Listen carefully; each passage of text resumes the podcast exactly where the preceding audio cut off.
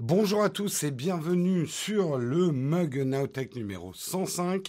C'est l'édition spéciale, on se retrouve tous sur la chaîne principale. Nous sommes le vendredi 21 février 2020 et on démarre tout de suite.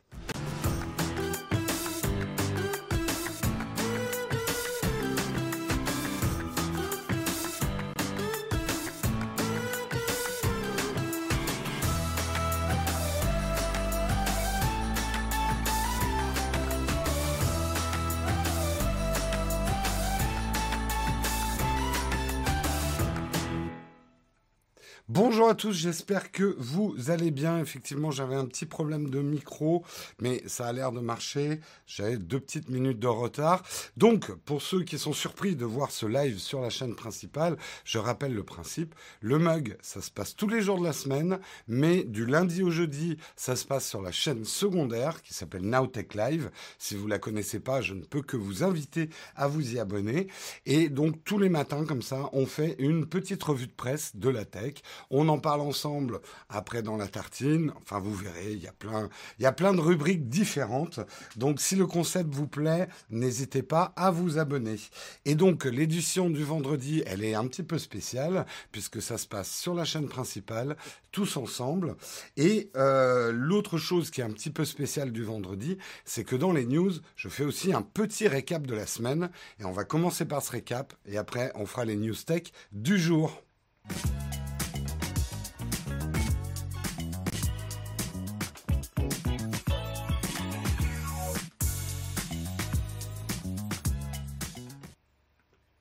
Oui, effectivement, je suis légèrement enroué. Hein. J'ai pris un petit peu froid. Merci à la chatroom qui prend des nouvelles euh, de ma santé. Euh, si je les laissais faire, il prendrait même ma température. Ça y est, on commence à déraper. On va revenir tout de suite dans l'actu de la semaine. Ce que moi j'ai retenu de la semaine, des articles qui ont été faits et traités par le mug tout au long de la semaine. Eh bien, euh, on commence effectivement par Mozilla qui va dévoiler son propre VPN pour Android et Windows 10 à 4,99 dollars par mois. Donc c'est vrai qu'ils ont une vraie légitimité, hein, Mozilla, pour lancer leur VPN. Est-ce qu'ils vont y arriver sur un marché qui est déjà très encombré, hein, avec des nord, sud, est, ouest VPN On va pas faire de pub tant qu'on n'est pas payé. Euh, Euh, nous, c'est d'ailleurs pas celui-là qu'on utilise de VPN, au, cas où vous voudriez le savoir. Voilà, donc ça, c'était la première petite news de la semaine. Également Android 11 qui va sortir. Je vais pas vous refaire tout le récap des nouveautés. Guillaume a traité l'article hier, mais euh, pour faire un petit rappel, effectivement, que la date de lancement de la version finale d'Android, elle est, attendue au troisième trimestre 2020, mais euh, il y a déjà la développeur preview d'Android 11.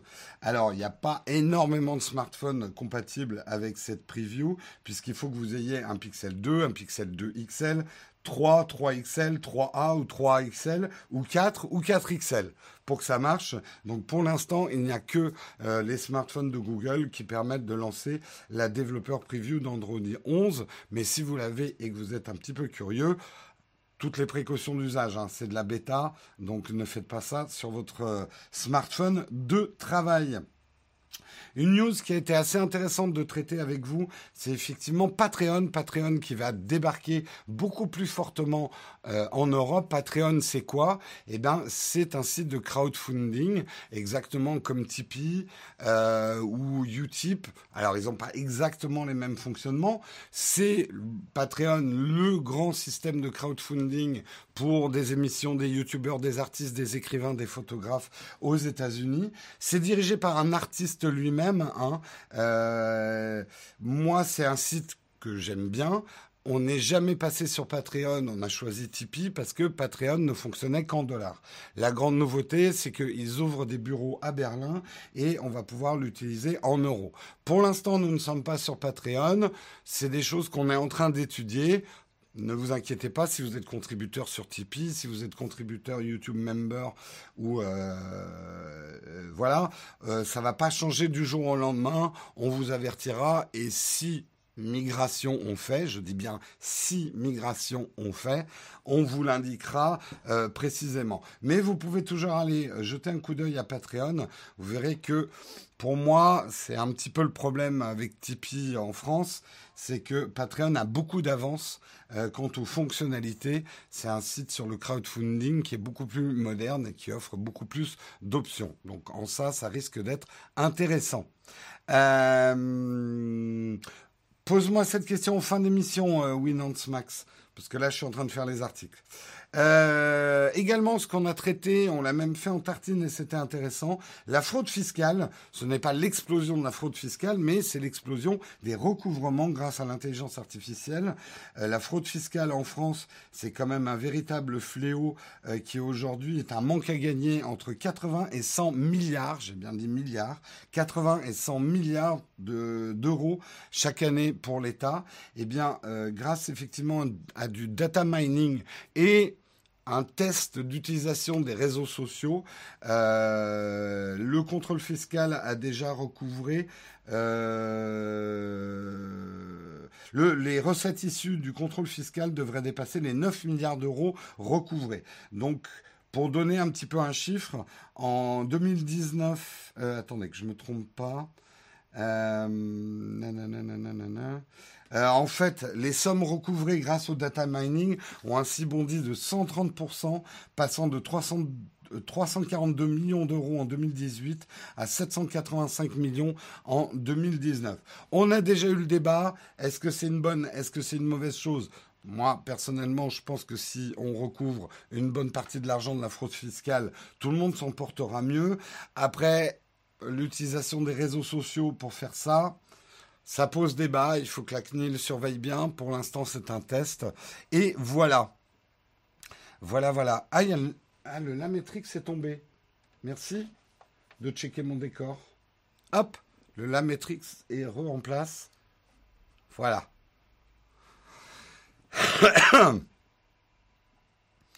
Euh, on continue dans les news intéressantes de cette semaine. Euh, Apple a averti que ses résultats au deuxième trimestre 2020 seront fortement impactés par le coronavirus. C'est pas les seuls. Toute la tech et d'une manière générale beaucoup d'industries vont être affectées par une reprise lente euh, dans les dans les usines chinoises. C'est vrai que le coronavirus euh, fait des ravages, euh, et c'est le plus important au niveau santé, mais également au niveau économique. Euh, les craintes entourant l'aspect financier du coronavirus sur Apple commencent à se matérialiser plus précisément ce soir. C'est et des contraintes de production, donc les iPhones vont probablement avoir du retard. On ne sait même pas si Apple va lancer son iPhone 9 SE2, on ne sait pas comment il va s'appeler. Euh, est-ce qu'ils vont pouvoir le lancer et approvisionner derrière? De grandes questions se posent et c'est pas les seuls. Hein. Euh, Hier, j'étais à, une soirée Samsung. Bon, eux, c'est un petit peu différent Samsung parce que les chaînes de production sont surtout au Vietnam. Euh, donc ils sont un peu moins impactés pour l'instant pour le coronavirus. Euh, mais bon, d'une manière globale, dans la tech, il risque d'y avoir du retard sur pas mal de choses. Donc à s'y attendre et forcément des baisses de résultats euh, dans toute l'industrie tech. Et on termine dans les news, dans les news rapides de la semaine, un petit récap avec effectivement le Galaxy Z Flip, un début de polémique puisque je l'avais dit, et justement je vais rectifier un petit peu les choses, la chaîne YouTube Jerry, euh, Riggs euh, Everything avait euh, détecté avec des systèmes pour griffer les écrans pour voir leur résistance. Et il avait dit mais c'est pas du verre c'est du plastique ça n'a pas plus de résistance que du plastique. Et il avait dit c'est un peu scandaleux que Samsung nous dise c'est du verre pliable alors que ça offre les propriétés du plastique qui euh, se raye avec, euh, avec l'ongle, etc. Rectificatif, depuis, effectivement, il y a eu des démentis. C'est bien une couche de verre souple qu'il y a sur les Galaxy Z. Hein. C'est le smartphone pliable de chez Samsung. Mais elle est recouverte d'une protection qui est en plastique. D'où le fait que ça ne résiste pas tellement mieux aux rayures que le Fold. Le résultat est Finalement, on s'en fout que ça soit du verre, de la méduse écrasée ou quoi que ce soit. Le Galaxy Z, je ne l'ai pas encore testé, je l'ai eu en main hier, mais je n'ai pas encore d'exemplaire. Je le testerai si j'ai un exemplaire. Mais de ce que j'ai vu, ça a l'air aussi fragile que le Fold. Par contre, le contact, la dureté de l'écran est largement améliorée par rapport au Fold par cette couche de verre mais la résistance aux rayures d'ongles et ce, genre de choses n'est pas vraiment améliorée à mon avis par rapport au Fold. Qu'est-ce qu'il faut en conclure? Bah attendez mon test. Voilà. Miam de la Méduse, tu me donnes faim là. Alors Matt, tu me rappelleras de ne jamais m'inviter à dîner, tu vois, parce que si tu manges des méduses, c'est pas trop un truc que j'aime, quoi. Euh, il a fait une deuxième vidéo, effectivement. Le plastique n'est pas une protection, ça fait partie de l'écran. Oui, tout à fait. Alors, j'ai eu effectivement la confirmation, puisque j'étais avec certaines personnes de Samsung hier. Si cette couche de plastique est abîmée, c'est l'ensemble de l'écran qu'il faut changer. C'est pas une protection d'écran qui est collée, qu'on peut décoller facilement et en remettre une neuve. Euh, c'est bien, quelque part, c'est un petit peu là le problème euh, de, de fragilité de l'ensemble, quoi. Euh, merci Mego, petit bonjour en passant, bonjour à toi, merci pour ton super chat. Un, un brofist pour toi, un brofist Hulk pour toi. Paf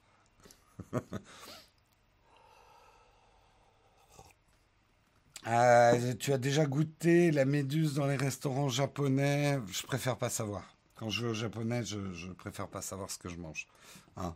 Comme ça, tout le monde s'en porte mieux. Euh, justement, on va revenir sur les écrans pliables. Ne vous excitez pas dans la chatroom puisque ça va être l'objet de la tartine d'aujourd'hui. Mais avant de faire la tartine, il faut qu'on parle des news tech du vendredi.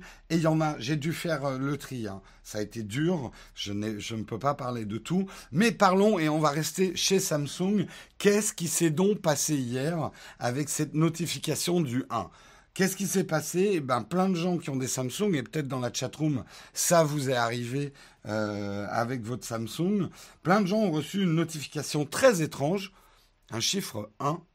Euh, mais le plus flippant, je vais vous montrer le screen, c'est que, euh, pour ceux qui, en tout cas qui ont la vidéo, vous avez reçu un truc où c'est écrit traçage du mobile 1, 1.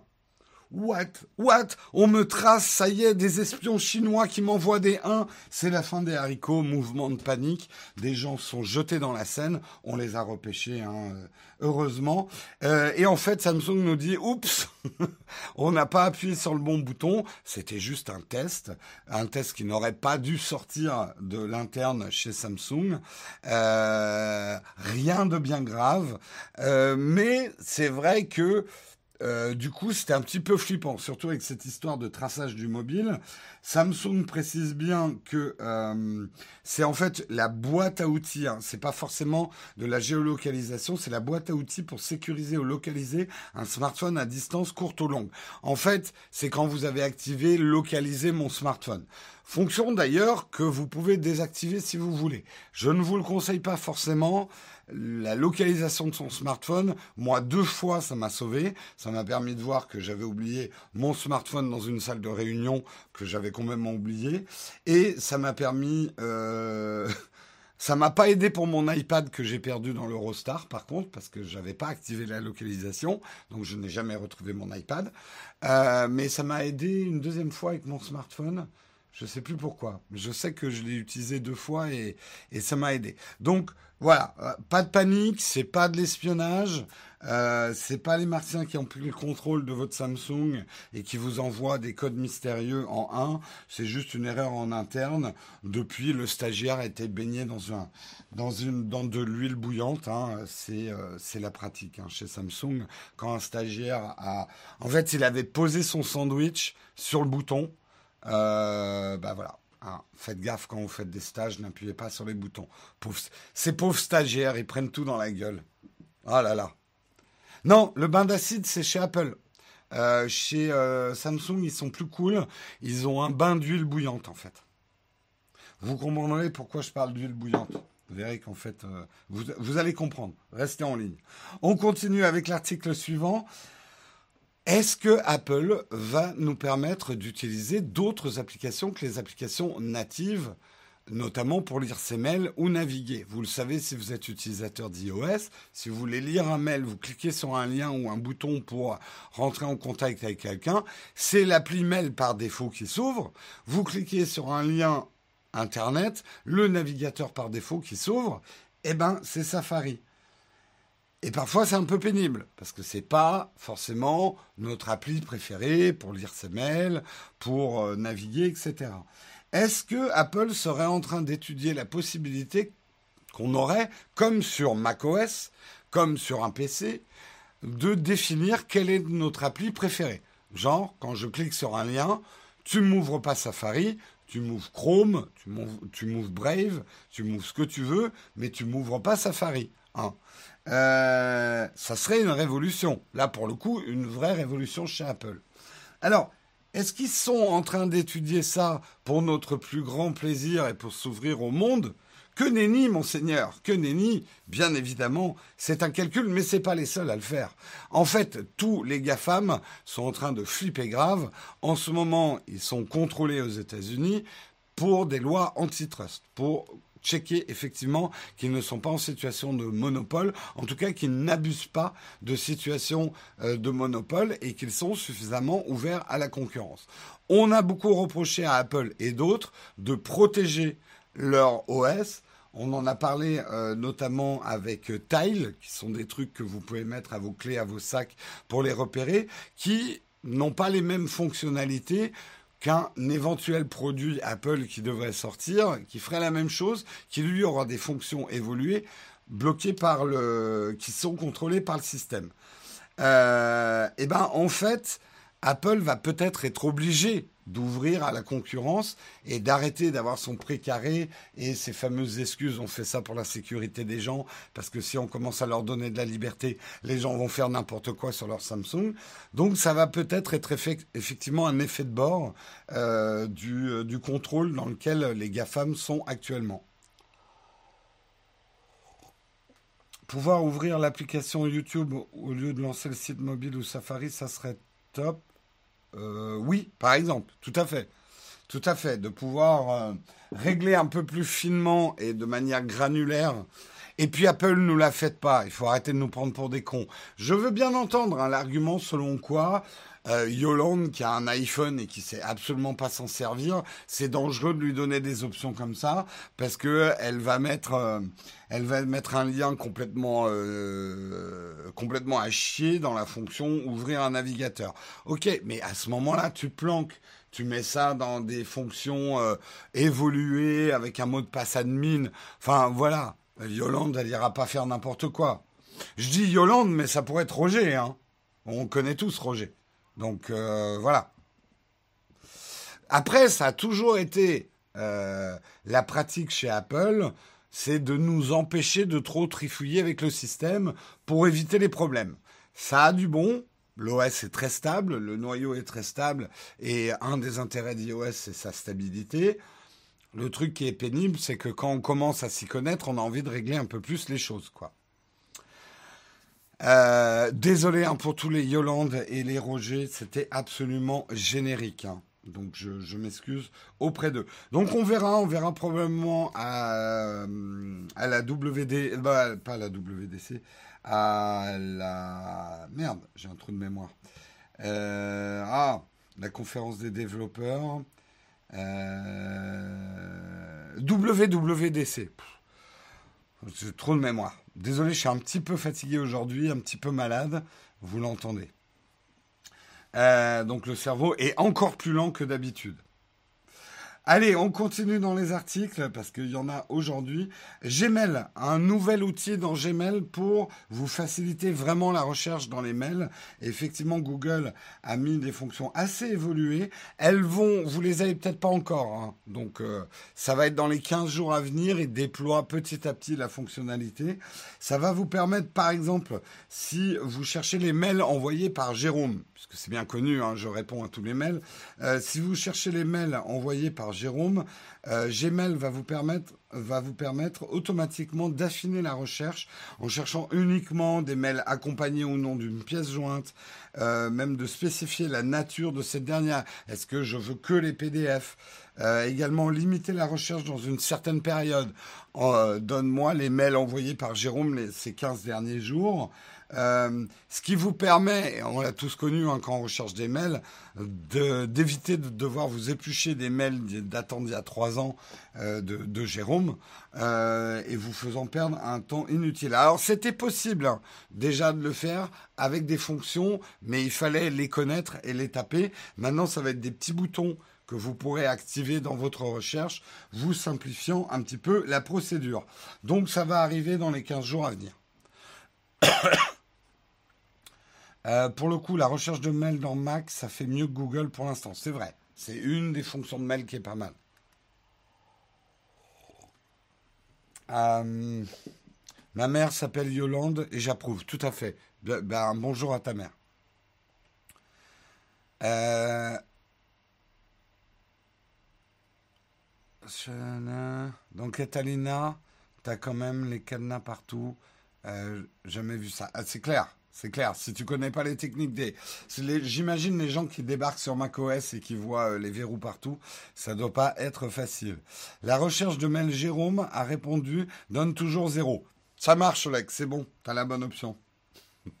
Cherchez pas, je réponds pas à vos mails de toute façon. Je suis un méchant youtubeur, je réponds pas aux gens parce que c'est mon plaisir en fait. Mon plaisir, c'est de compter le nombre de mails que vous m'envoyez et je prends un grand plaisir à pas répondre. C'est ma nature. Désolé, hein, je suis sadique.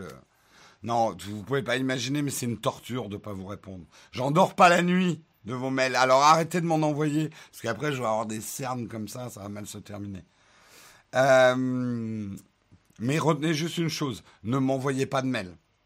Voilà, tout ce que vous devez retenir. Ne m'envoyez pas de mails. Euh, Mettez dans le titre opération sponsorisée, au moins il ira le mail. Ah, genre, je suis comme ça, Oxymore. Genre, non mais genre, comment faire une réputation à un youtubeur Ah, le mec, il fait ça que pour l'argent. Je, me suis bien planté. Hein. Si je fais ça que pour l'argent, c'est la plus grosse poulette de ma vie. Euh... Ouais, ouais, c'est le cliché sur les youtubeurs. Méfiez-vous des clichés, hein Non mais oh le racisme anti-youtubeur, on en parle. Euh, j'arrête, j'ai l'esprit qui divague aujourd'hui.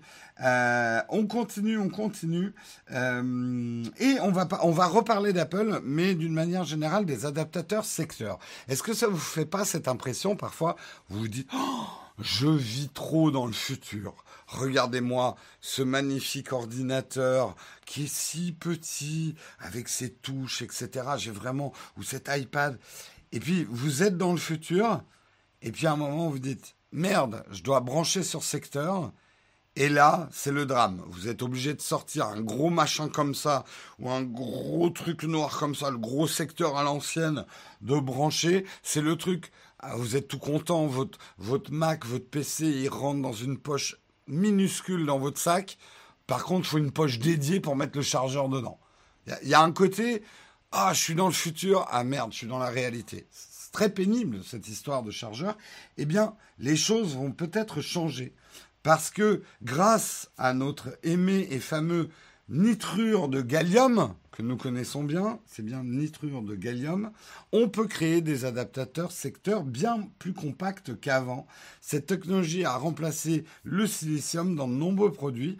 Par exemple, le chargeur 30 watts d'Anker, on le voit ici, voilà, est beaucoup plus petit euh, qu'un chargeur. Bon, il, est un peu plus gros du cul, mais bon. Euh, que le, le 18 watts d'Apple, euh, ou encore, non, là c'est le modèle 100 watts qui fait la taille d'un paquet de cartes. Donc, euh, cette technologie va permettre effectivement de réduire la taille de nos prises secteurs. Et ça, c'est plutôt une bonne nouvelle. Et pour continuer avec les bonnes nouvelles, a priori, Apple serait en train de travailler à adapter ses chargeurs. donc, on aura des chargeurs plus petits, a priori, dans les prochains produits. Peut-être pas la les tout prochains, mais bientôt on aura des chargeurs plus petits. Je sais pas vous, mais ça va faire du bien. Ça va faire du bien. 100 watts la folie, exactement. T'as quelque chose contre ceux qui sont gros du cul? Non, pas du tout. Absolument pas. C'est juste une constatation. Euh, à quand les bureaux à induction? Est-ce que c'est vraiment souhaitable? À voir. Euh, 100 watts. Oui, oui, 100 watts, 100 watts. Euh, voilà, donc je sais pas vous, mais moi c'est un truc qui me ferait plaisir, parce que c'est toujours une tristesse que j'ai d'avoir un, super outil technologique tout fin, tout beau, avec un gros chargeur, quoi. C'est chiant. Et honnêtement, Apple, c'est pas les pires. Euh, dans le monde PC, t'as des super PC hyper fins et tout, et t'as une espèce de boîte noire euh, avec du gros câble autour et tout qu'il faut se trimballer, quoi. Le top serait de ne plus avoir à recharger tous les jours. Oui, alors ça, on n'y est pas encore, hein, quand même. Hein. Euh, chez moi, le chargeur est resté dans la boîte. J'en utilise d'autres. D'accord. Clément, pose-moi ce genre de questions en fin d'émission. Allez, on continue euh, dans les articles. Euh, et c'est putain, on est déjà au dernier article. Tant mieux, on va avoir du temps pour faire une bonne tartine. On va parler de l'huile de cuisson des McDo. Jérôme, quel rapport avec la tech? Eh bien, il y en a un. L'huile de cuisson des McDo pourrait être transformée par l'impression 3D. Et je ne déconne pas. C'est bien un article très très sérieux puisque à l'université de Toronto, André Simpson est professeur et directeur du centre de résonance magnétique nucléaire environnementale, et ce centre est notamment dédié à la recherche environnementale. On s'en serait un peu douté. Euh, or, il a un souci. Hein, ce cher André Simpson, c'est que ils utilisent beaucoup l'impression 3D, mais le matériau qu'on utilise pour imprimer la 3D euh, lui coûte très cher. Hein, c'est quelqu'un un peu près de ses sous, mais c'est quand même très cher puisque euh, le matériau pour l'impression par projection lumineuse est un plastique liquide très onéreux, coûtant jusqu'à 500 dollars le litre. Ça fait cher l'impression 3D. Donc il s'est dit on va chercher un nouveau produit pour faire. Alors c'est pas de l'impression comme on voit sur les imprimantes classiques 3D, hein. c'est de la projection lumineuse sur du plastique. Donc il a cherché d'autres matériaux. Et en fait, un des matériaux qui marche le mieux, c'est l'huile sale des fast-foods. L'huile qui a servi à la cuisson. Il la filtre pour enlever tous les petits morceaux de nuggets et de, et de, et de frites qui traînent. Mais après, euh, c'est un, matériau qui va leur permettre de faire une impression qui garde toutes les propriétés des, impressions qu'ils faisaient avant. Je vous montre ce qu'ils ont imprimé avec euh, l'huile de frites euh, du McDo. Ce petit papillon souple, donc c'est du plastique souple qu'on peut tordre. Et eh ben ça c'est de l'huile de frites. Voilà. Et l'huile de frites, ça va coûter 30 centimes le litre. Donc c'est beaucoup plus euh, intéressant que du plastique liquide. Alors, est-ce que l'odeur reste? C'est aussi la première question que je me suis posée. Je sais pas. Je sais pas, il faudrait aller renifler le papillon. Hein. Je n'ai pas cette info-là, ils l'ont pas écrit dans l'article.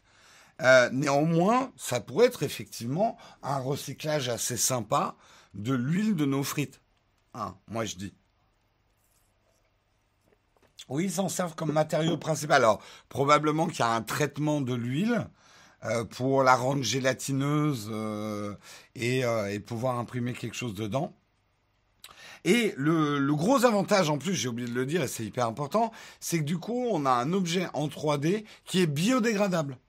Un objet en plastique 3D souple, biodégradable. Plutôt intéressant. Hein euh, ça pourrait être pas mal. Ne pas mettre au soleil, non, ça fond pas à, des températures, euh, ce que j'ai lu. Non, non, ça garde les propriétés de, du matériau qu'ils utilisaient. Je vais voir s'il y a plus de détails. Peut-être aller vite. Euh. Euh, l'avantage de cette utilisation de l'huile est que ça rend l'objet conçu biodégradable. Aussi, ça fait baisser le coût de la matière première, 30 centimes de dollars. il a tenu à température ambiante. Et effectivement, il faut peut-être pas l'exposer en plein soleil. Mais bon, on n'expose pas tout en plein soleil. Euh, est-ce qu'il y aura un partenariat possible avec McDo, Samsung et Apple? Pourquoi pas? Pourquoi pas? Après, en fait, ce genre de truc, c'est sympa dans un article papier, mais moi, ce que je voudrais savoir, c'est combien coûtera la collecte des huiles sales euh, des McDo. Parce qu'il va falloir aller les collecter, les amener à un endroit, les traiter. Donc, est-ce que les 30 centimes de dollars le litre euh, comprennent cette manipulation ou pas? Parce que est-ce que c'est vraiment écolo d'aller euh, prendre toutes les huiles sales du McDo pour les amener? Ou alors il faut qu'on mette des gros tuyaux à huile sale qui vont tous vers le labo. Euh, les huiles de frites sont déjà recyclées et utilisées dans l'essence et l'industrie. Tout à fait. Ouais. C'est déjà collecté les huiles des restaurants. Donc, euh, très bien. Ah, le meilleur gras, c'est chez Burger King. Ah, ça y est, on va partir dans la comparaison des gras. Pour moi, le meilleur gras, il est chez Five Guys. Hein. Je suis désolé, les gars, mais le Burger King, il peut aller se rhabiller. Euh, hein. Vous voulez qu'on en parle cinq minutes? Mais on parle de fast-food. Hein. Je ne parle pas de restaurants, parce que des restaurants qui font des meilleurs burgers, il y en a. Hein. Mais si on parle de chaîne de fast-food, désolé, mais Five Guys, pour moi, écrase tout le monde. Burger King, c'est mieux, que, mieux que McDo. Ça, c'est pas dur. Mais ça n'a rien à voir avec Five Guys, quoi. Quick. Non, non, non, c'est pas possible de me sortir quick, là.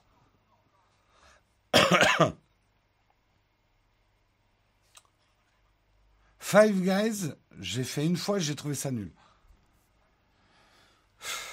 Oh, on a la chatroom qu'on mérite. Hein. Five Guys, oui. Si vous passez à Paris, essayez d'aller manger au Five Guys. Il y en a, je crois qu'il y en a trois ou quatre maintenant dans Paris. Quick, mais Quick, c'est horrible. Non, c'est plus belge, hein. c'était belge. Quick. Big Fernand, pour moi, je ne le classe pas dans les fast-food. Et dans les restos burgers, désolé pour les gars de, de, Big Fernand, mais dans des restos de burgers, en tout cas à Paris, on trouve bien mieux que Big Fernand. Hein. Je veux pas être méchant, mais euh, euh, regardez une des, je crois que c'est une des dernières vidéos de Tev euh, ici Japon, où il repasse à Paris, il va chez Big Fernand, il est plutôt d'accord avec moi. Hein. Le, burger Big Fernand, c'est pas mal, mais tu trouves bien mieux. Au Wendy's, ils sont pas en France. Pas du jeu, Nicolas. Euh...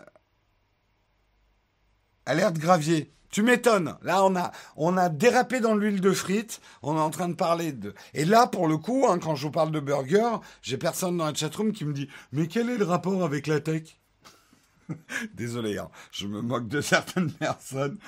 Ben, il y en a aucun, mais on se fait plaisir, on est ensemble, on discute de ce qu'on veut. C'est le vendredi, Jérôme est en retard, alors qu'il était en avance. C'est pas grave. C'est franchement, c'est pas grave. euh... KFC, ouais, mélangeons pas tout. Allez, on commence une journée qui commence bien. On a parlé de burger à 8h35 du matin. Je vous propose qu'on passe à la tartine. Euh, mais avant de passer à la tartine, nous allons parler de notre sponsor, c'est le Shadow PC. Et aujourd'hui, on est vendredi, c'est un grand jour, c'est le jour du tirage au sort du gagnant de la semaine qui a gagné un mois de Shadow euh, gratuit, roulement de tambour. Eh bien, je vous le donne dans le mille, c'est Gilly, Gilly 10 qui a gagné et qui nous dit je voudrais bien avoir Shadow PC avec le mug, euh, euh, Nowtech avec mon téléphone. Merci énormément si je gagne. Donc je décrypte, je pense que tu veux tester effectivement le Shadow PC sur ton smartphone. Eh ben écoute, tes vœux sont exhaustés. Ex Oula, j'arrive pas à parler ce matin. Tes, tes vœux sont exaucés. Waouh, c'est dur là ce matin. Euh, tes vœux sont exaucés. Euh, bravo à toi, tu as gagné donc un mois de pour pouvoir tester le Shadow PC dans sa version boost. Hein. On, me demande est-ce qu'on va gagner un Infinite? On reviendra pendant les fac. Si vous avez des questions sur Infinite Ultra, euh, je pourrais vous répondre. Après, je travaille pas chez Shadow, mais je pourrais vous répondre par rapport à ce que j'ai compris sur Ultra Infinite, mais ça sera en fin d'émission. Je vous propose, et on félicite encore le gagnant, et on remercie Shadow PC d'être sponsor du mug. Je vous propose qu'on passe à la tartine. La tartine aujourd'hui, on va parler de smartphones qui se plient, et c'est maintenant tout de suite.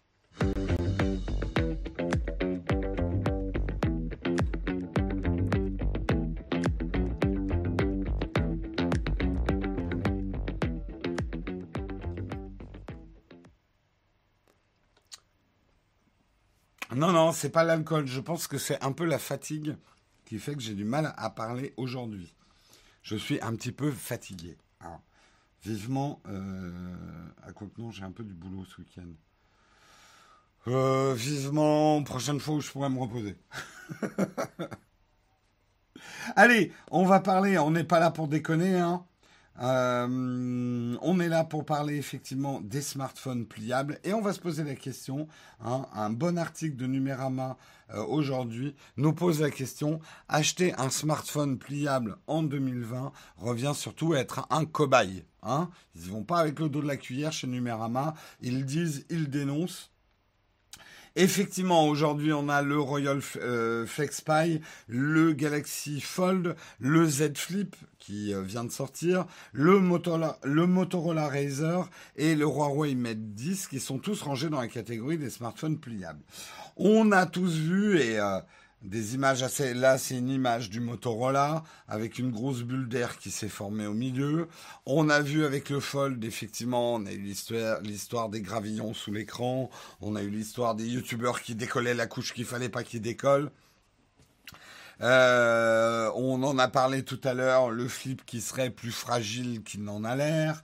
Euh, au niveau de l'écran. Donc on peut légitimement se poser la question, est-ce qu'aujourd'hui, acheter ces technologies de smartphone pliables, c'est pas un petit peu trop tôt? Est-ce qu'on paye pas beaucoup d'argent pour être finalement un bêta-test grandeur nature pour ces marques qui expérimentent? C'est vrai qu'aujourd'hui, moi j'ai tendance à dire, on n'a pas encore les bons matériaux pour vraiment lancer des smartphones pliables grand public. J'ai eu le flip en main hier soir, donc je vous livre mes premières impressions.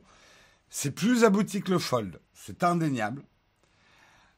Ça m'a quand même l'air aussi fragile que le fold à long terme. Le contact du doigt est bien meilleur que le fold. On a moins cette impression d'un de cette couches de plastique avec ce toucher plastique, là, le fait qu'ils aient réussi à mettre du verre souple dans une des couches donne une impression, en fait, de solidité de l'écran quand on, appuie. Mais par contre, ça a l'air quand même très fragile à la rayure. Donc aujourd'hui, j'ai envie de dire, moi c'est mon avis et après je vais recueillir le vôtre, ces smartphones sont achetables, exploitables, utilisables, mais c'est pour collectionneurs ou personnes qui sont obsédés d'avoir le dernier, c'est quand même 1500 euros un flip, hein, euh, qui sont un peu obsédés d'avoir un truc avec un effet waouh du futur, mais qui sont également extrêmement soigneux. C'est des téléphones, j'ai envie de dire, vous les rangez dans leur petite housse, quoi pour pas que ça prenne la poussière. Pour et puis quand vous les utilisez, manucure avant, hein, petite manucure avant d'utiliser son flip. C'est pas un truc que vous allez euh, en mangeant votre Burger King ouvrir avec le pouce, avec l'ongle qui va bien laisser une bonne rayure sur l'écran, euh, ce genre de choses. C'est des objets euh, fragiles encore. Alors, qu'est-ce que vous en pensez? Exact, on peut enfoncer l'écran du Z juste avec l'ongle. Juge pas si t'as pas encore essayé. Je juge pas, je donne mes premières impressions. Ah, une première impression, c'est pas toujours l'impression définitive. Je, prends beaucoup de précautions. J'attends de l'avoir en main et de vraiment le tester ici pour donner un avis définitif. Euh, du coup, le côté faussement pratique du pliable tombe à l'eau, le concept se nie lui-même, c'est débile. Alors, Attention, n'exagérons rien. C'est pour ça que je vous dis bien, ils sont Samsung euh, ne lance pas des prototypes. C'est des smartphones qui fonctionnent, qui marchent, mais juste qui sont fragiles. Et c'était un peu la question qu'on s'était posée avec le, le, Fold. Et moi, ma réponse, c'était c'est pas un smartphone. Ça se met pas dans la poche comme un smartphone. Ça s'utilise pas au quotidien comme un smartphone. C'est un objet technologique en avance sur son temps, mais il faut être extrêmement soigneux avec quoi.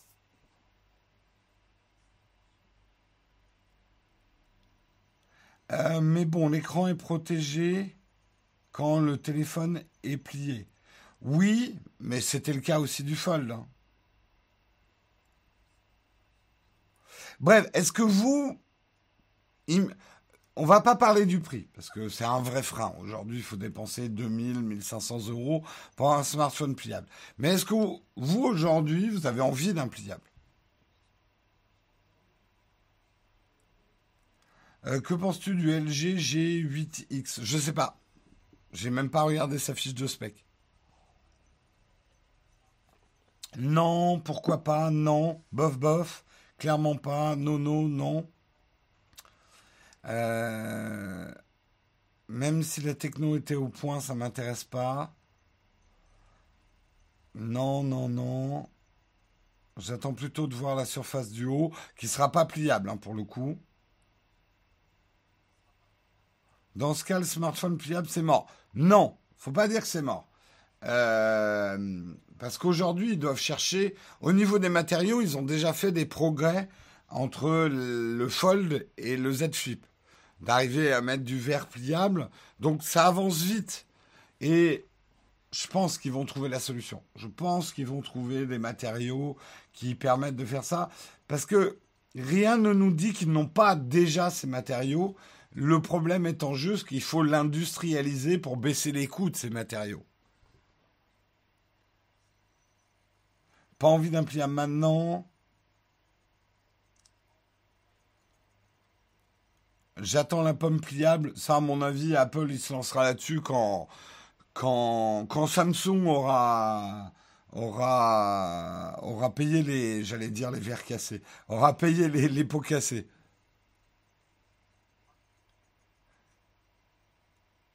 Le terme vert, c'est pas le bon, c'est pas exactement ça. Alors, il y a eu un correctif hein, sur cette histoire. Est-ce que Samsung a menti en disant du verre? J'ai reprécisé tout à l'heure, c'est bien du verre souple qu'ils ont mis. Le seul truc, c'est qu'il y a une couche de plastique au-dessus du verre. Euh, tu préfères la forme du flip au fold? C'est deux objets complètement différents. Le fold est une tablette qui peut faire smartphone. C'est un peu comme ça que je le vois. Et pas un smartphone qui peut faire tablette. Le son, c'est important. C'est une tablette qui peut faire smartphone. Euh, le flip, c'est un smartphone qui se plie. Mais ça fait pas du tout tablette. Ça partira au musée de la tech avec la télé 3D, les Google Glass. Je suis pas d'accord avec toi, Vincent. Je pense qu'ils tiennent quand même quelque chose.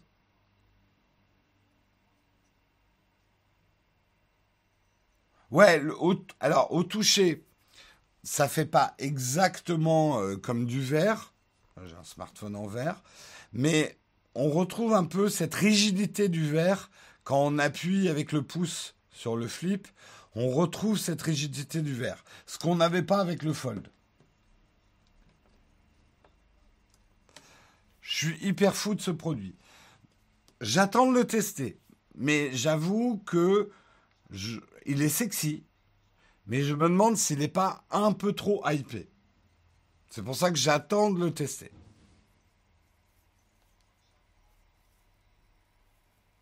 La forme du flip, vu la longueur, c'est confort. Oui, t'as juste. En fait, passer le côté waouh de l'avoir ouvert, une fois qu'il est ouvert, t'as un smartphone, quoi. Il n'a rien d'exceptionnel une fois ouvert. Un téléphone de bobo. Je dirais euh, peut-être pas bobo, mais de primo-accédant, une personne qui est obsédée d'avoir le dernier objet à la mode et que personne n'a, quoi. c'est surtout ça la cible. Le bobo, il va pas trouver ça très écologique. Il va. Le tu qui est très bobo en ce moment, c'est de faire du low tech. Hein. Ah ouais, non mais moi, la technologie, ça me fatigue. Regarde mon smartphone, euh, ça fait six ans que j'utilise, je veux pas le changer, puis je pense à la planète et tout. Ça, c'est bobo, tu vois. Le, bobo n'est pas très technophile. Hein.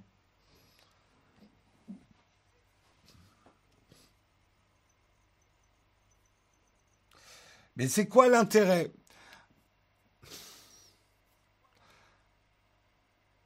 Alors, il y, a, deux intérêts flagrants. Parce que sinon, c'est juste que c'est un bel objet, ça change d'un smartphone. Mais il y a quand même deux avantages dans l'usage. le premier, c'est la visioconférence. Le fait que tu peux ouvrir ton smartphone et le poser plié sur une table fait que tu as un petit chevalet et c'est hyper pratique pour moi, je fais beaucoup de visioconférences et en ça, il me séduit. Deuxième effet de bord intéressant pour ceux qui travaillent en costard ou en chemise. Une fois plié, on peut le glisser dans sa poche de chemise. Voilà. Ou de, costard.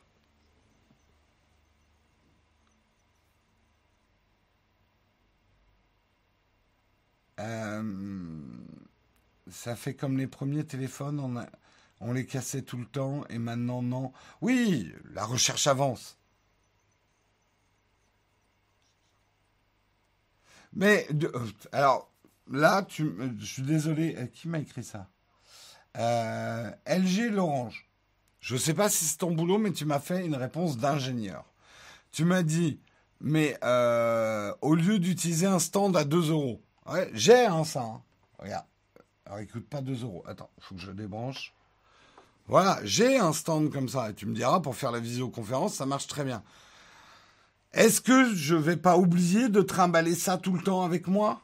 Par rapport à un smartphone qui se plie en deux Donc ta réponse, on va dire, elle est logiquement et intellectuellement correcte, mais tu n'as pas réfléchi à l'ergonomie.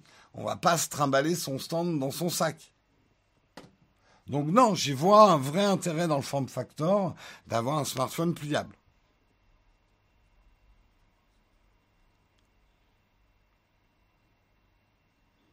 Ta vision de celui qui refuse la consommation pour la consommation me déçoit. Il est fini le temps de changer son téléphone toutes les cinq minutes. Justement, je dis tout le contraire, Philippe B. On s'est pas compris, je crois. Il y a des coques avec stand. Oui.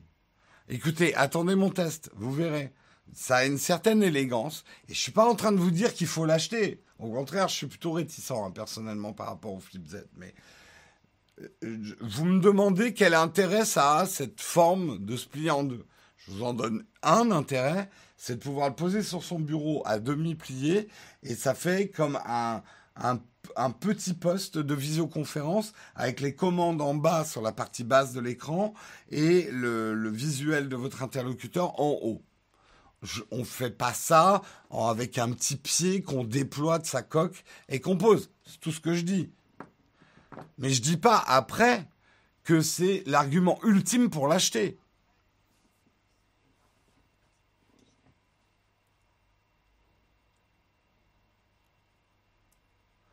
Euh, je sais pas moi qui voulais toujours avoir le dernier. Je sais pas moi qui voulais toujours avoir le dernier truc je stresse, ça me donne pas envie, parce que je sais que je suis pas soigneux, je cache plein de trucs. D'accord. Oui, bah, le truc, c'est qu'aujourd'hui, voilà, c'est 1500 euros, quoi, pour un, un, truc qui se plie. Donc, à mon avis, ils vont pas en vendre des fourgons non plus. Ils sont déjà plus ou moins en rupture de stock. Donc, ça se vend plutôt bien.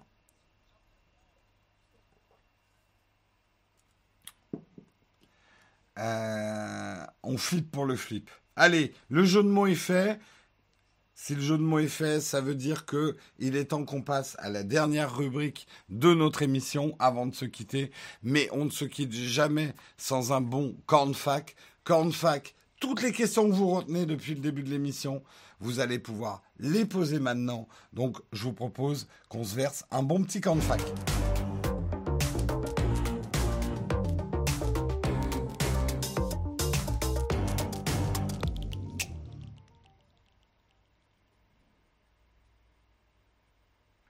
Pas de petit déjeuner équilibré sans des bons camps de fac, ce qui n'est absolument pas vrai d'ailleurs au niveau diététique. Hein.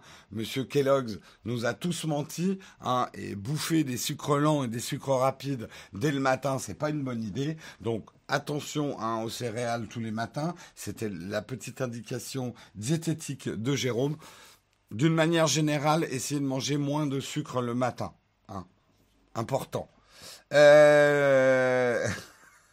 Oh là là, les questions déferlent. Il n'y a pas de questions platinium. Alors Samuel, juste, est-ce que Guillaume a répondu à les questions que j'ai vues euh, hier? Euh, Est-ce qu'il a répondu? C'était une question.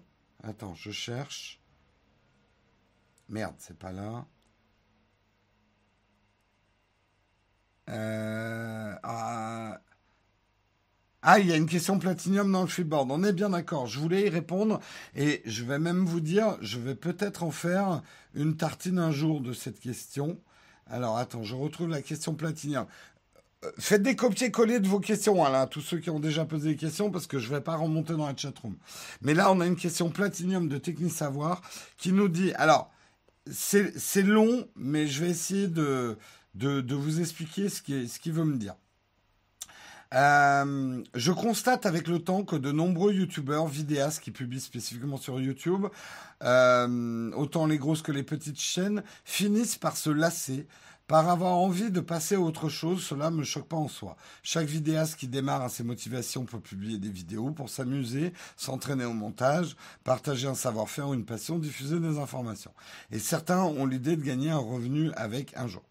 Euh, je fais aussi le distinguo entre ce que je pense être la majorité du contenu fait par des amateurs qui mettent des, des dans vidéo des, des vidéos en ligne, random, la voiture qui démarre pas, le tracteur, machin, et les chaînes YouTube avec du contenu spécifique et régulier euh, qui sont pour moi des vraies chaînes YouTube. Des personnes qui prennent leur temps, leur matériel, leurs idées, investissent dans du matériel plus performant, etc. YouTube n'est que l'intermédiaire entre les producteurs et les consommateurs de ces contenus. Aux alentours de 100 000 abonnés, certains passent le cap de lâcher euh, leur source de revenus et de travailler à plein temps euh, pour faire des vidéos sur YouTube, ce que j'ai fait moi par exemple. Euh, ou maintenant sur d'autres plateformes. Pour moi, c'est l'équivalent de devenir artisan. YouTube gagne peu d'argent proportionnellement au chiffre d'affaires, mais nous savons que le nombre d'heures astronomiques nécessaires à la production d'une vidéo de qualité. Ma question à proprement dite, je voulais quand même euh, remettre dans le contexte. Cette tendance à la professionnalisation des contenus vidéo me fait penser à une ubérisation de la production de ces mêmes contenus, beaucoup d'heures de travail pour un revenu horaire relativement modeste et une dépendance vitale à un tiers. Qu'en penses-tu, toi qui es vidéaste à temps plein? Je trouve ta question, David, extrêmement pertinente. Euh, et en fait, pour moi, c'est tout l'inverse de l'ubérisation. Pas, ça ne veut pas dire qu'il n'y a pas un problème. En fait, pour moi, l'ubérisation, c'est surtout l'exploitation du travail de quelqu'un euh, sans l'embaucher. Euh, ce que je veux dire, c'est que avec YouTube, il y a un truc qui est quand même clair, c'est que les émissions qu'on fait, elles nous appartiennent. Elles n'appartiennent pas à YouTube. YouTube n'achète pas nos émissions. On est comme une boîte de production et en mettant nos vidéos sur YouTube, on donne le droit à YouTube de mettre de la pub dessus, d'héberger notre contenu, de le distribuer, mais il nous reverse quand même 55% du revenu publicitaire. Et quand on voit les coûts astronomiques de la diffusion YouTube, on comprend qu'ils prennent 45%. Donc, non, ça, pour moi, ça ne correspond absolument pas aux critères d'ubérisation. Euh, est-ce que par contre, YouTube exploite les YouTubeurs? En fait, c'est assez pernicieux. Ils ne les exploitent pas directement, comme le ferait Uber. Euh, en fait, les YouTubeurs se tuent la santé à produire du contenu, mais YouTube leur a jamais demandé de faire ça. Mais simplement, l'algorithme et le fonctionnement de YouTube fait que si tu veux gagner de l'argent sur YouTube, faut travailler énormément. Euh, et comme tout métier du showbiz, parce que osons le dire, YouTube aujourd'hui c'est du petit showbiz, eh ben il y a beaucoup d'appelés et peu d'élus. C'est-à-dire que beaucoup de youtubeurs s'échinent la santé, se tuent la santé, à essayer de réussir sur YouTube et se plantent. Euh, et il y a beaucoup plus d'échecs que de réussites. Vous savez, aujourd'hui, YouTube, c'est comme à mon époque, le rêve, c'était chanteur de rock ou star de cinéma. C'est un petit peu la même chose, YouTube, avec ce côté, comme les YouTubeurs ont l'air euh, normaux, enfin normaux, on se la, on se la joue pas trop star. Vous avez l'impression que je suis, d'ailleurs, je suis un mec lambda. Hein. Euh, et bon, après, je suis pas un gros youtubeur, mais même euh, quelqu'un comme Norman, Cyprien et tout, on se dit, oui, bah, il, ressemble vaguement à mon cousin. C'est pas le star, system avec des paillettes et tout. Euh, et pourtant, pour un Cyprien, il y a probablement 200 000 échecs. Voilà. Il faut le dire. Il faut le dire, tel que, les choses telles qu'elles sont. Pardon, excusez-moi, il y a beaucoup, beaucoup plus d'échecs sur YouTube que de réussites. Ça ne veut pas dire qu'il ne faut pas se lancer, mais il faut être conscient de ça. Euh, un Oscar pour Jérôme en 2021. Tu es une star pour... Euh, non, je sais pas. D'ailleurs, j'en profite pour dire... Quelqu'un m'a demandé une photo dédicacée. ça me pose un gros problème. D'abord parce que j'aime pas ça. Je m'estime pas. Euh, euh, enfin, ça me paraît bizarre. Et deuxièmement, si je commence à dédicacer des photos, tout le monde va m'en demander, quoi. Donc ouais, ça me pose un vrai cas de conscience, en fait. Je me pose parfois de ces questions. Hein. Euh, alors, allez, je vais prendre d'autres questions. As-tu les nouveaux Ericsson avec le Z Flip Co. Non. L'ubérisation, ce système de... Oui, euh, oui, attention, l'ubérisation devient un peu maintenant un mot fourre-tout, euh, un mot diabolique. Euh, certains le font pas sérieusement. Est-ce que tu penses que le travail et la qualité finissent par payer? Non, je suis désolé de vous dire ça. Ça, c'est c'est une grosse connerie. Euh, qu'on vous raconte dans la vie que le travail finit toujours par payer, l'effort finit toujours par payer. C'est faux. Je, suis désolé, mais c'est faux. Euh, j'ai plein d'exemples de gens qui ont beaucoup travaillé et qui n'ont pas été récompensés. Je préfère ne pas être naïf par rapport à ça. C'est une donnée dans la vie. Il y a un facteur chance. Il y a Après, de travailler très dur quand il y a une opportunité qui se présente, c'est pas du tout la même chose. Ce que je veux juste dire, c'est qu'il y a des gens qui travaillent très dur et qui n'ont pas une seule opportunité qui se présente. La vie est injuste, les choses sont euh, pas justes. Euh, y a la notion de bien et de mal n'existe pas, sauf dans Disney. Euh, voilà, je vous fais de la philosophie de comptoir, mais là où j'en suis dans ma vie, c'est le constat que je fais que le facteur chance est un facteur énorme. Après, en travaillant, on augmente ses chances, mais le travail n'est pas toujours récompensé et la qualité n'est pas toujours récompensée. Loin de là.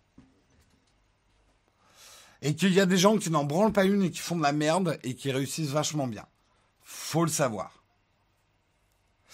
Euh, je continue. Putain, les questions vont trop vite, donc je lis les dernières posées, reposez-les. Hein. Euh, as-tu fait une vidéo sur l'Osmo Pocket? Oui, tu peux aller la voir sur la chaîne. Salut Jérôme, que penses-tu de l'iPhone 12 euh, Mais je l'ai pas, donc je vais pas répondre à ces questions-là. Je l'ai pas. On peut divaguer longtemps sur l'iPhone 12, mais on l'a pas, donc c'est que des divagations. Euh, que penses-tu du Galaxy Note 10 euh, Light J'ai pas testé la version Light, mais euh, bon, a priori c'est du bon. les débats sur les universités en France, ils, elles travaillent dur. D'accord. Euh, alors, tu fais partie des chanceux avoir été. Non, je n'ai pas été sélectionné pour l'Infinite. J'ai eu un Infinite en bêta. Il n'est pas impossible que j'ai accès à un Infinite dans le cadre de mon travail euh, Nowtech, mais mon compte perso Shadow euh, n'a pas été sélectionné pour Infinite. Et pourtant, je suis early bird. J'ai fait partie des 500 premiers à avoir le Shadow. Est-ce que ça me froisse? Oui, un peu. Je vous le cacherai pas. Euh, c'est pas parce que Shadow est euh, le sponsor de nos émissions que je m'empêche de les critiquer. Je pense que pour moi, ils ont fait une très grosse erreur avec le retard qu'ils ont sur l'Ultra Infinite d'en mettre quand même 3000 dans la nature parce que ça crée une notion d'injustice. Euh, après, je connais pas les tenants et les aboutissants, mais j'aurais été Shadow, voyant le retard et que j'allais pas pouvoir livrer les Ultra et les Infinite à ceux qui les avaient préco, j'aurais dit, comme toutes les autres marques, on est en retard, ça arrivera à la fin de l'été. Point à la ligne. Le fait même de dire ah oui, il y en aura quand même un tout petit nombre de dispos, on va les attribuer, mais c'est un peu compliqué pour les attribuer, on va faire ça aux derniers qui ont acheté ou aux premiers.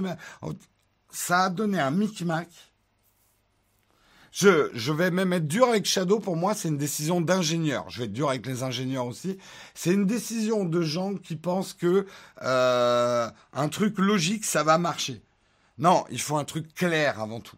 Et un truc clair, ça aurait été de dire les Ultras, les Infinite ont du retard, ça arrive à la fin de l'été. Pour tout le monde. Voilà, c'est mon avis. Euh, allez, on continue. Tu peux nous en dire d'autres sur les avantages de soutenir la chaîne entre deux chaînes, laquelle il vaut mieux s'abonner euh, Des news sur. Alors, hé, Nicolas qui essaie de fourrer cinq questions dans sa question, je vais répondre à ta première question. Euh, peux-tu nous dire sur les avantages de soutenir la chaîne? Ben, il faut comprendre que soutenir une chaîne pour le crowdfunding, c'est pas acheter un produit. Je vais pas vous dire, oh, bah, soutenez la chaîne, vous aurez un t-shirt gratuit ou ce genre de truc. Vous achetez pas un produit. Si vous soutenez une chaîne, c'est soutenir le projet. C'est parce que vous pensez que cette personne le mérite, qu'elle travaille pour que sa chaîne existe et que si elle vous dit qu'elle a besoin de vous, par exemple, nous, notre chaîne, voilà, le leitmotiv de notre chaîne, c'est qu'on a besoin de vous pour créer des salaires. C'est-à-dire la seule chose à laquelle on emploie l'argent que les contributeurs nous donnent, c'est pour payer une partie du salaire de Karina. Je vous cacherai pas qu'aujourd'hui, ce qu'on a au crowdfunding ne permet pas de payer le salaire chargé de Karina. Il n'est pas chargé genre cher. Quand je parle de salaire chargé, c'est qu'il faut payer les impôts, euh, euh, les charges patronales, etc. Euh, mais aujourd'hui, nos contributeurs, on va dire, nous permettent de créer de l'emploi pour Karina. Mais même moi, je ne me paye pas avec l'argent des contributeurs. Le, donc, voilà, si quelqu'un vous présente un projet en vous disant j'ai besoin de vous pour le concrétiser, pourquoi j'ai besoin que les contributeurs nous aident à faire les salaires? C'est pour que les salaires qu'on créerait et l'emploi qu'on créerait autour de la chaîne Nowtech ne soient pas dépendants des sponsors et de la pub. Euh, pour moi, c'est une manière de garantir l'indépendance de Nowtech, c'est que les salaires ne soient pas conditionnés par les annonceurs. Que si je décide demain de dire fuck you à tous les annonceurs, de ne prendre aucune vidéo sponsor, de ne rien faire et de couper la pub, eh ben, euh, Karina sera pas au chôme du. Voilà, ça c'est le truc le plus important pour moi. Allez, on continue dans les questions. Euh, première fois que je regarde ton live et j'en suis ravi. Eh ben, écoute, bienvenue à toi, Loïs. N'oublie pas de t'abonner à la chaîne secondaire si tu veux un live comme ça tous les matins. Euh, Sony A7 III avec un Atomos Ninja 5, les plus, les moins. Bien sûr, Mathias, je vais te faire un test d'une vingtaine de minutes en pleine chatroom. Euh, c'est une question intéressante. mais il faudrait faire une vidéo entière pour te répondre. Euh, on n'a même pas le droit d'avoir une photo d'éducation, même habillée, tout à fait. Euh, tu fais partie des chanceux chez Shadow, la vie est injuste. Bah écoute, tant mieux pour toi, Jérôme, profite de ton Infinite. Tu attends quoi du prochain iPad? Je suis super content de l'iPad actuel. Hein. Donc j'attends pas grand-chose. L'iPad Pro, pour moi, qu'ils ont fait cette année, et pour l'instant, il est parfait il n'y a rien qui me manque. Je vais être honnête. Peut-être deux prises USB-C. Pourquoi pas? Deux prises USB-C, soyons fous. Mais sinon, pour le reste, il euh, n'y a rien qui me manque vraiment, quoi. Euh, j'ai plus mon 11 Pro. Euh, si, si, il est là. Quelqu'un me demandait si je faisais les lives avec le smartphone. Non, non. Là, c'est un GH5S qui me filme pour le live. Vous avez oublié la saison 2 de Fortnite euh, Non, j'ai même pas vu que la news était sortie de la saison 2. Il y a une news sur la saison 2 de Fortnite? Je vois pas. Je vois pas. Bref. Non, c'est pas remonté dans les news principales du jour hein, pour l'instant. On parle du GH6, il y a des rumeurs, mais rien de confirmé. On va arrêter à 9h10, hein, euh, Samuel. Yo Jérôme, tu penses quoi de la VR, le casque Oculus Quest en particulier? Ça commence à prendre. J'en ai pas encore de casque VR, mais je commence à me dire, il me manque encore le l'appli killer, le truc qui me ferait dire putain, il faut vraiment que j'ai un casque de VR. Mais je dirais que le prix commence à atteindre un certain sweet spot. Je vous avais montré en démo ce que Shadow va permettre de faire avec un Oculus Quest. Je pense que je m'y intéresserai à ce moment-là.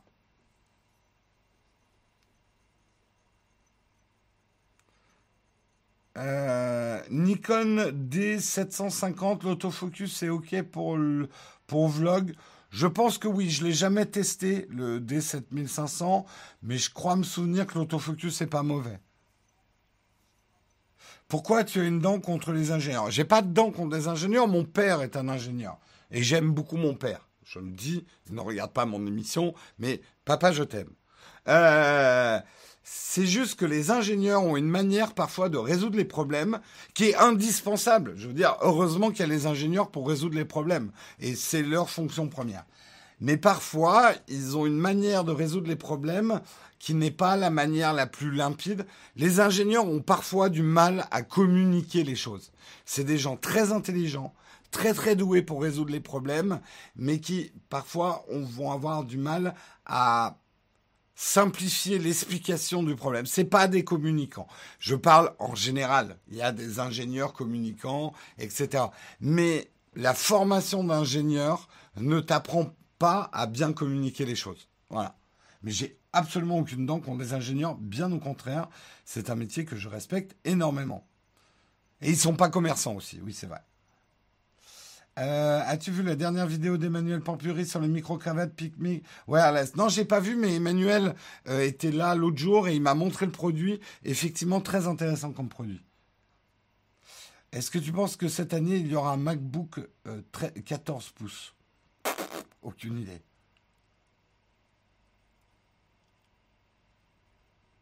Et les fonctionnaires, on peut les taper Non il n'y a pas de saut métier, il y a des très bons fonctionnaires, et heureusement que les fonctionnaires existent. Sinon, rien ne fonctionnerait. Hein. Fonctionnaires, ils sont là pour faire fonctionner les choses. Après, voilà, il y a des... Mais les latences viennent pas forcément des fonctionnaires eux-mêmes, mais du système, du système de management des fonctionnaires aussi. Donc, euh, c'est trop facile de mettre des gens dans des paniers et puis de les jeter comme ça. la critique facile.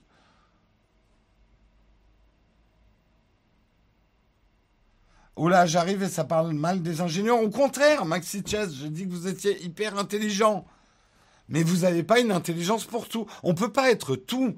Hein. Vous pouvez pas être ingénieur, commerçant, euh, communicant, artiste. Non. Non, il n'y a pas de montagne sans vallée. Euh, que penses-tu des ingénieurs fonctionnels Bon, vous avez décidé de me mettre dans les cordes hein, aujourd'hui. Hein.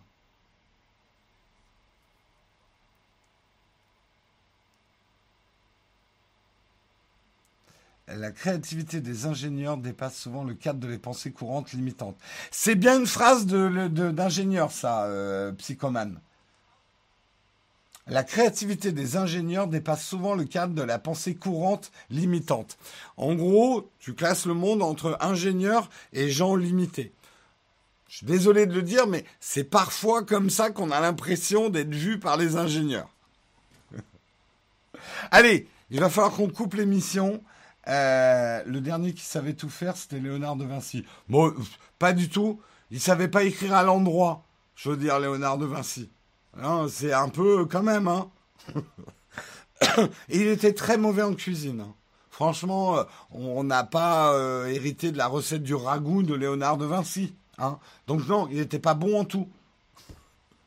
Et bref, je pourrais continuer des heures, mais il y a toute bonne chose arrive à une fin.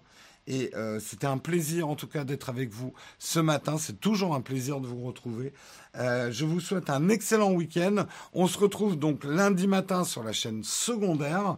Je rappelle aux contributeurs que le jeudi VIP qui devait avoir lieu hier va avoir lieu ce soir à 18h.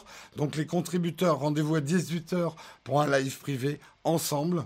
Et je vous souhaite un excellent week-end. Merci Noturion pour ton super chat d'un ingénieur qui t'aime bien aussi. Mais j'adore les ingénieurs, encore une fois. Bon, je vais faire un t-shirt. I love les ingénieurs.